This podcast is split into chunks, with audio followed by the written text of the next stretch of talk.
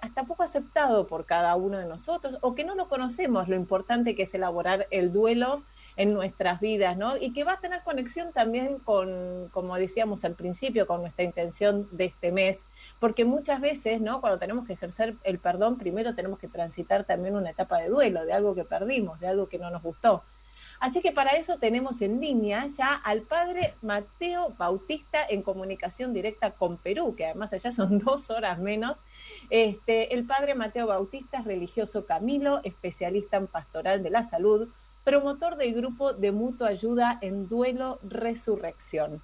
Así que Rafa, si te parece, le damos la bienvenida al padre. Muy bienvenido a Reina del Cielo Radio. Muy buenos días, un saludo muy cordial desde Lima, Perú. ¿Cómo se encuentran? Muy bien, padre. Acá estamos. Mi nombre es Eugenia y también lo va a entrevistar Rafa. Este, y, y Fabiana, que creo que fue quien contactó con usted, lamentablemente hoy no se siente muy bien, así que no nos está acompañando, así que tendremos este diálogo entre nosotros tres. Muy bien, María Eugenia y Rafael, encantado. ¿Qué tal, padre? Un gusto saludarlo. ¿Cómo le va? Muy bien. Y un tema, han elegido un tema muy interesante, pero además muy necesario, porque ¿cómo vamos a olvidar que tenemos que elaborar los duelos por tantas circunstancias de la vida? Pero también hay que tener muy presente que estamos en un duelo comunitario, en un duelo universal, en un duelo extraordinario que se llama pandemia COVID. Así es. Así, es, así es, padre. Usted, padre, tiene a cargo. Perdón, Eugen, sí te dejo, perdón. No, no, no, perdón, perdón. Eso, de, cuéntenos un poquito qué, qué, es lo que usted hace, como bien iba a preguntar Rafa. Perdón, Rafa. Sí, sí. Bueno, yo soy religioso de la Orden de San Camilo. Y los que puedan ver a través de si hay Facebook, eh, precisamente detrás de mí hay una imagen de San Camilo atendiendo a un enfermo y la orden nuestra nació con una pandemia con la peste bubónica del siglo XVI. Por tanto, tenemos que remontarnos al 1500. San Camilo, el fundador de nuestra orden, nació en el 1550 y murió en el 1614. Es junto con San Juan de Dios el patrono de los enfermos, hospitales y profesionales de la salud. Fue un reformador en uno de los siglos de mayor crisis de la salud y de la crisis del hospital. Eligió como distintivo la Cruz Roja porque fue el primero que atendió organizadamente en los campos de batalla 300 años antes de lo que sería la Cruz Roja Internacional. Propuso y actuó mucho en la atención sobre todo de los enfermos a domicilio y muchos de los avances que tenemos, por ejemplo, algo que hoy nos puede extrañar, que cada enfermo tenga una cama, su cama, la limpieza, los protocolos se los debemos a San Camilo. Por tanto, el santo de la Cruz Roja en tiempos de la epidemia. Y algo significativo, por tanto, nosotros dentro de la Iglesia tenemos el carisma de la pastoral de la salud, es decir, la asistencia y el anuncio de la buena noticia. Y dentro de eso está la pastoral del duelo. Justamente eso, padre Mateo, yo quería preguntarle, usted también es autor de un libro que se llama El duelo por la viudez ¿eh? y está a cargo de la pastoral del duelo. ¿Nos puede contar qué es eso? Yo realmente no sabía que existía una pastoral del duelo porque realmente, seguramente en algún momento de nuestra vida a todos nos va a ser muy útil contar con esta pastoral del duelo. ¿Nos puede contar un poco en qué consiste, padre? Sí, dentro de la iglesia tenemos distintas pastorales. La pastoral es una, pero tiene muchas ramas. ¿eh? Están los agentes de pastoral, tanto sacerdotes, religiosas, religiosos laicos, que por ejemplo atienden en las cárceles, ¿eh? atienden a los niños, ¿eh? atienden en las catequesis, en las parroquias, a los ancianos. Y la pastoral de la salud está precisamente en el corazón de la iglesia y del Evangelio, porque el Señor Jesús nos, dio un mandato, anuncien la buena noticia del reino de Dios y curen a los enfermos. Y no solo eso, sino que el Señor Jesús pasó precisamente por el tema del dolor. Nunca debemos olvidar que Jesús no murió de viejo, sino joven. No murió enfermo, sino sano. y no murió en una cama, sino en el hospital. Y el Señor Jesús pasó por la experiencia del sufrimiento, pasó por la experiencia de la agonía de Gesemaní. Fíjese que hasta los evangelios, el evangelio de Lucas nos habla de la hematidrosis. Jesús en su angustia trasudó sangre. Y a Jesús se le recordaba, pasó haciendo el bien. Y ese especial haciendo el bien fue especial a los enfermos. En los evangelios, si se fijan ustedes, parece un hospital. Ahí tenemos todos los repartos. Tenemos desde ginecología, recuerdan a la mujer con flujos de sangre, que tenía 12 años. Tenemos a la atención de los niños, tenemos a los que eran enfermos mentales, tenemos infectología, leprosos, traumatología, tenemos ¿eh? otorrinolaringología, ¿eh? tenemos tantas... Y dentro de todos esos carismas y acciones está el acompañamiento especialmente ante la propia muerte y la muerte de los demás. Es decir, cómo encajar, cómo hacer un proceso sano cuando muere un ser querido.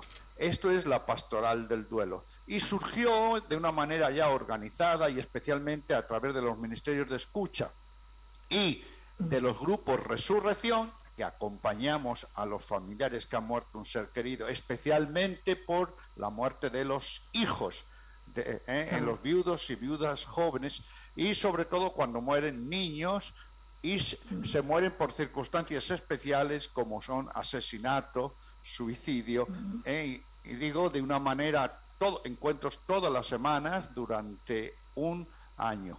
Es la pastoral del duelo. Padre, qué, qué bueno conocer todo esto, ¿no? Y usted nos podría contar un poquitito qué es el duelo y si hay duelo solamente frente a la muerte o hay algún otro tipo de duelo también que tengamos que transitar. Sí, esto, Eugenia, es muy interesante porque duelo viene del verbo latino dolere, y por tanto está relacionado con el dolor. Pero en la lengua castellana diferenciamos dolor de sufrimiento. Dolor lo asociamos sobre todo a la sensación corporal. ¿eh? Por ejemplo, si me golpeo en la rótula y tengo ahí una inflamación o incluso un hematoma o eh, me produce hasta una infección interna, después una septicemia, entonces, ¿qué digo? Tengo dolor, siento dolor en la pierna, lo ubico en un órgano, aunque el dolor es ciertamente psíquico, no se siente en un órgano, sino se siente en el cerebro, que es el alcázar de la personalidad. Y al igual que tenemos esas heridas, ¿verdad? Tengo esa herida en la rodilla y enseguida nos tenemos que hacer una pregunta, bueno, ¿y qué hago con esta herida? Porque me ha convertido en un, a mí en un herido. ¿La dejo? Ah, no la voy a dejar. Pero si la dejo puede aumentar me puede complicar, me puede paralizar la pierna, me puede hacer una gangrena, se me puede... Entonces, ¿qué tengo que hacer? Un tratamiento. Eso me va a llevar un tiempo, un proceso. ¿Y para qué tengo que hacer este tratamiento y pedir ayuda y dejarme ayudar y ser paciente y hacer un recorrido en el tiempo? Para sanar. Hay una herida para cicatrizar. Pues bien, ahora damos un salto a las heridas internas. Y como usted decía antes, heridas de todo tipo. Heridas de todo tipo que producen en nosotros lo que llamamos sufrimiento. Y estas heridas, ¿por qué vienen? Por pérdidas. Pérdidas de todo tipo. Pérdidas, por ejemplo, económicas, pérdidas de salud, pérdidas de honor, pérdidas en los juicios, pérdidas en la justicia. Imagínense los emigrantes que tienen que dejar su tierra, ¿eh? crisis laborales, ¿verdad? Pero no solo por este tipo de pérdidas, sino también otros muchos, ¿cuáles? Conflictos, encontronazos, conflictos eh, y malas relaciones con los demás, también matrimoniales, en la familia, Ojo, y entramos en sufrimiento, además de todo esto, por otras razones. ¿Cuáles? Primero, por omisión. ¿Qué quiere decir eso? De aquello que quisimos tener, ser y hacer y no lo hemos conseguido. Por ejemplo, una persona resentida, una persona amargada, bloqueada, tiene un gran sufrimiento, tiene que hacer un trabajo de duelo. Pero también, ¿por qué llegamos a un sufrimiento? ¿Eh? Por otra razón, cuando tenemos crisis de todo tipo, crisis, por ejemplo, de esperanza, de ilusiones, de proyectos de vida, crisis de soledad, y por supuesto, ¿eh?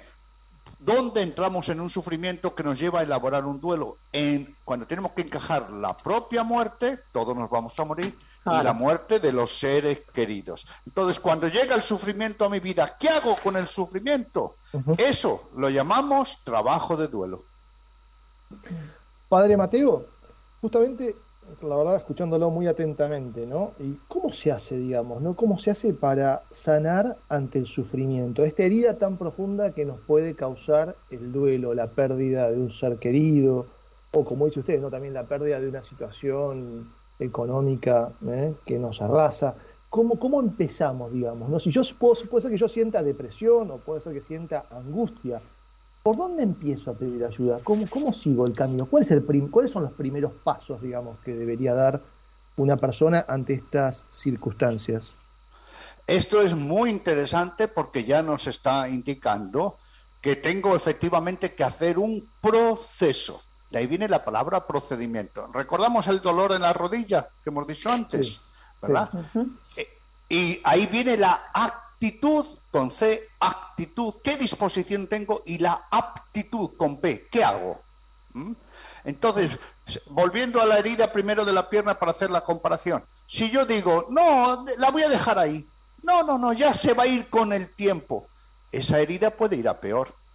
Pero no solo eso, sino que ese dolor va a aumentar y me va a afectar a mi persona en todas las relaciones. Cuando tenemos una herida interna por las causas que hemos dicho antes, ojo, lo primero que hay que tener en cuenta, lo primero que hay que tener en cuenta es que estoy sufriendo. ¿Y qué implica eso? Que mi persona se reúnen tres características. Primero, sufrimiento, pero el sufrimiento en qué me convierte? En un sufriente. Es decir, la herida me hace una persona herida.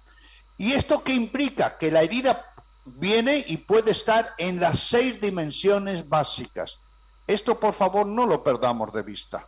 Cuando tenemos una herida intensa, somos heridos en las seis dimensiones. ¿Y cuáles son esas seis dimensiones? La dimensión corporal, la dimensión emocional. Ahí están las emociones, los sentimientos, los apegos, las culpas. Entonces, la primera dimensión corporal, la dimensión emocional. Tercero, ¿dónde hay que hacer el trabajo? En la dimensión mental. estamos confusos, desorientados, pero no solo en la dimensión corporal, porque recuerden que el sufrimiento se psicosomatiza, pasa factura, no solo en la dimensión emocional, no solo en la dimensión mental, en la dimensión relacional, afecta a los demás.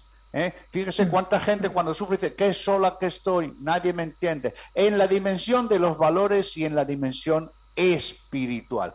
Entonces las heridas nos golpean en estas seis dimensiones. ¿Y cómo tengo que avanzar? Aquí viene, esto es importante, entrar en la dinámica del duelo. Es decir, no negar el sufrimiento. Lo primero, ¿qué actitud? Asumir una realidad. Estoy sufriente. Soy una persona herida. ¿eh? Y por tanto, tengo que asumir ese sufrimiento. Pero ¿saben ustedes cuál es el siguiente paso? ¿Cuál es? Que el sufrimiento no es una cosa que yo tengo, como un, como un bolígrafo o como una computadora o como un vaso. No, cuando llega el sufrimiento a nuestra vida, el sufrimiento soy yo, cada uno de nosotros. Es decir, el sufrimiento entró en mi vida y me afectó a las seis dimensiones. Entonces ahora tengo que hacer un acto terapéutico para cerrar esa herida precisamente en las seis dimensiones. ¿Y cómo tengo que avanzar? Siendo paciente, tengo que entrar en lo que llamamos la dinámica de sanación, igual que cuando me he golpeado la rodilla, tengo que pedir ayuda, atención, tengo que dejarme ayudar, no debo aislar y tengo que hacer un proceso. ¿Por qué? Porque al igual que un dolor corporal, una persona no puede vivir con un dolor de estómago toda la vida. con una herida interna, una herida del alma, no puede vivir. Tiene que cicatrizarla, tiene que cerrarla. Eso es el inicio, el desarrollo y el final de lo que llamamos, fíjese qué palabrita, trabajo, dedicación, elaboración del duelo. Qué maravilla, padre, todo lo que nos está contando. Creo que a partir de hoy tenemos todos un trabajo nuevo para hacer porque algo tenemos que sanar todos. Algunas heridas son más identificables y otras seguramente están ahí como medio latentes, ¿no? Yo le quería hacer una preguntita más antes de cerrar esta maravillosa entrevista, porque ayer cuando con Rafa también este, armábamos toda esta entrevista, comentábamos algo que tiene que ver con nuestra fe. Hemos sido una generación, también nosotros tenemos cuarenta y pico, que nos han criado un poco como diciendo, bueno, si uno tiene fe, no tiene que por qué sufrir, si uno tiene fe, está todo bien. ¿Cómo, ¿Qué pasa a veces cuando nos encontramos que yo tengo fe, pero esta herida está igual? Muy interesante y agradezco esta cuestión porque miren que acabamos de decir que la persona herida, golpeada, lo es en las seis dimensiones. La recordamos, la dimensión corporal, emocional, mental, social, valórica y la religiosa espiritual. Y aquí viene lo que usted planteaba. ¿eh? Eh, muchas personas dicen, pero si tengo fe, ¿cómo Dios no me va a proteger? ¿Cómo voy a enfermar? ¿Cómo voy a tener problemas? Me tiene que ir todo bien. ¿eh? Por eso observemos que sanar una herida no solo es un tema emocional, lo que me dicen las emociones, los cuatro sentimientos básicos, alegría, tristeza, miedo y bronca, sino que tiene que haber un trabajo mental y un trabajo de purificación de la fe. Y esto ya nos da paso a lo que decíamos al principio. Recuerden que nosotros seguimos al Hijo de Dios que en la tierra, mire lo que hemos dicho de él, que no muere de viejo, sino de joven. Que no muere enfermo, muere sano y no muere en una cama, sino asesinado delante de su madre, pasa por la angustia, le llaman, le dicen que está loco, le dicen que está endemoniado. Jesús pasó por muchísimos sufrimientos. El Hijo de Dios pasa por los sufrimientos ¿eh? que nosotros nunca vamos a pasar. Es decir, lo nuestro es mínimo en relación a Él. Entonces quiere decir que el mismo, y aquí viene algo muy fuerte, que el mismo Dios Padre entró en duelo por la muerte de su único hijo. Esto, este pensamiento nunca lo debemos olvidar. Dios Padre tuvo que aceptar de la maldad de los hombres que mataran a su propio hijo. Es la muerte del Hijo de Dios. Por eso a Jesús lo definimos como varón de dolores y de duelos. Los santos ¿Han sufrido mucho, pero se han quedado en su sufrimiento? No. Han hecho un camino de purificación, de crecimiento de la mano de Dios. Las grandes hombres, los grandes hombres y mujeres de la humanidad han pasado por muchos dolores, dificultades, contrariedades de todo tipo, pero se han quedado en el sufrimiento? No. El trabajo de duelo, queridas amigas y amigos, no es un estado. Ah, entonces, Padre Mateo, usted nos está diciendo que que duelo no es lo mismo que, sufrir. No, sufrimiento es una cosa y duelo es otra. Sufrimiento es lo que una herida provocada por cualquier causa, como hemos visto, trabaja conmigo. Ahí estoy herido, pero el duelo es lo que yo hago conmigo cuando sufro. Y me ha gustado mucho, María Eugenia, cuando ha dicho antes sobre el, el perdón. Yo precisamente tengo escrito un librito que se llama El duelo del perdón. Efectivamente, para sanar una herida en torno al perdón, hay que hacer un trabajo de duelo en todas las dimensiones. Entonces, el trabajo del duelo es muy interesante ¿eh? porque es una filosofía de vida, es una sabiduría. ¿Y qué nos dicen? Que tenemos que tener un botiquín. ¿Eh? ¿Para qué? Para que cuando lleguen las heridas a nuestra vida, nosotros tengamos recursos. Porque, insisto, al igual que no podemos vivir toda la vida con un dolor de estómago, no podemos vivir con heridas internas. Y esto permítame que, lo recalque. Hay personas que dicen, pero bueno, el sufrimiento ya se irá. No, el sufrimiento no tiene patitas, tiene que hacer un trabajo con usted.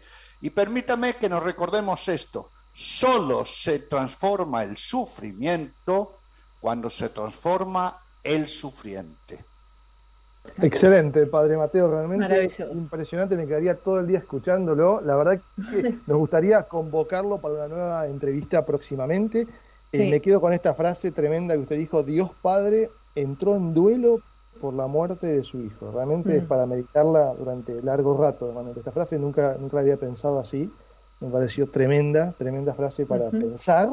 Y solamente, Padre, bueno, agradecerle muchísimo por, por, su participación esta mañana en Reina del Cielo. Lamentablemente se nos, terminó el tiempo, así que lo convoco para una, próxima entrevista y, los invito a nuestros oyentes a seguirlo también a través de las redes al Padre Mateo Bautista, que, está en Facebook, en YouTube, tiene su canal, ¿no? Bajo la Pastoral del Duelo. Pastoral del Duelo, así, ¿no, padre? Lo encontramos porque es muy interesante también todo lo que usted va contando a través de, sus redes sociales, eh, porque hoy como que hicimos eh, la introducción a todo esto y ahora nos faltaría el cómo, que lo contó, pero usted lo va contando por acá, así que invitamos a nuestros oyentes. Está bien, es así, ¿no? Pastoral del Duelo y su canal también. Pastoralduelo.org es la página web y ahí, por cierto, están los grupos Resurrección en la Argentina para aquellos que estén pasando por la muerte de un ser querido y necesiten el apoyo. Entran en la página pastoralduelo.org y ahí eh, tienen los lugares. Pero permítanme que me despida dejándoles una pregunta, si puede ser. ¿Cómo no, padre? ¿Usted conocen a una mujer que le mataron delante de ella a su único hijo en horas de agonía y la madre ahí viendo ese sufrimiento? ¿Conocen a una mujer así? No. Sí. Ah, sí, perdón. Sí, perdón, sí, sí, sí. ¿Cómo se llama? Rafael. Nuestra, reina del cielo. Claro. Ah, ahí está la Virgen María. Y la Virgen María entró, fíjese qué duelo, su único hijo, el mejor hijo del mundo, en esa agonía, muriendo delante de ella, el hijo diciendo perdónalos porque no saben lo que hacen. Y la pregunta que le dejo es esta. Y la Virgen María, después de ese desastre humano, ¿eh? que lo vemos así de tejas para abajo, ¿fue feliz o fue una desgraciada toda la vida? ¿Se quedó resentida, amargada? ¿eh? ¿Se murió con su hijo muerto? ¿La Virgen María fue feliz? Y bueno, la respuesta la tienen ustedes porque los modelos de cómo elaborar los duelos precisamente se llaman Jesús y María. Muchas gracias y un abrazo. Un gustazo, Padre Mateo. Le agradezco muchísimo su participación en Reina del Cielo. ¿eh? Un abrazo enorme. Muchas gracias, una maravilla la entrevista. Nos queda cinco programas más con usted, necesitamos. Así será. gracias, padre. El padre Mateo Bautista, entonces, desde Perú, ¿eh? nos, está, nos estuvo acompañando esta entrevista tan linda. Y bueno, Qué tema importante, Rafa, eh, para tema, en eh? nuestras vidas. ¿eh? Realmente... Tengo 500 mensajes, Euge, por este tema. Qué, bueno. bueno, por eso, lo más importante, un poco lo que decía el padre al final, eh, y que decíamos nosotros al principio también, estos temas encararlos de la mano de Jesús y de María, porque solos no podemos. Hay pastoral del duelo desde nuestra madre iglesia, también acá en Argentina, como él marcó este, así que cualquier cosa nuestros oyentes se pueden comunicar con nosotros y los orientamos, no hay ningún problema durante la semana, pero esto, ¿no? La importancia de esto lo, de alguna manera lo vimos todos, desde ya hay cruces más grandes en algunas personas, pero encararlas desde Jesús y María es fundamental para poder superar todo esto. El duelo, como bien dijo el Padre, tiene un proceso, nada de un día para el otro, y de la mano de Jesús es, es sanador.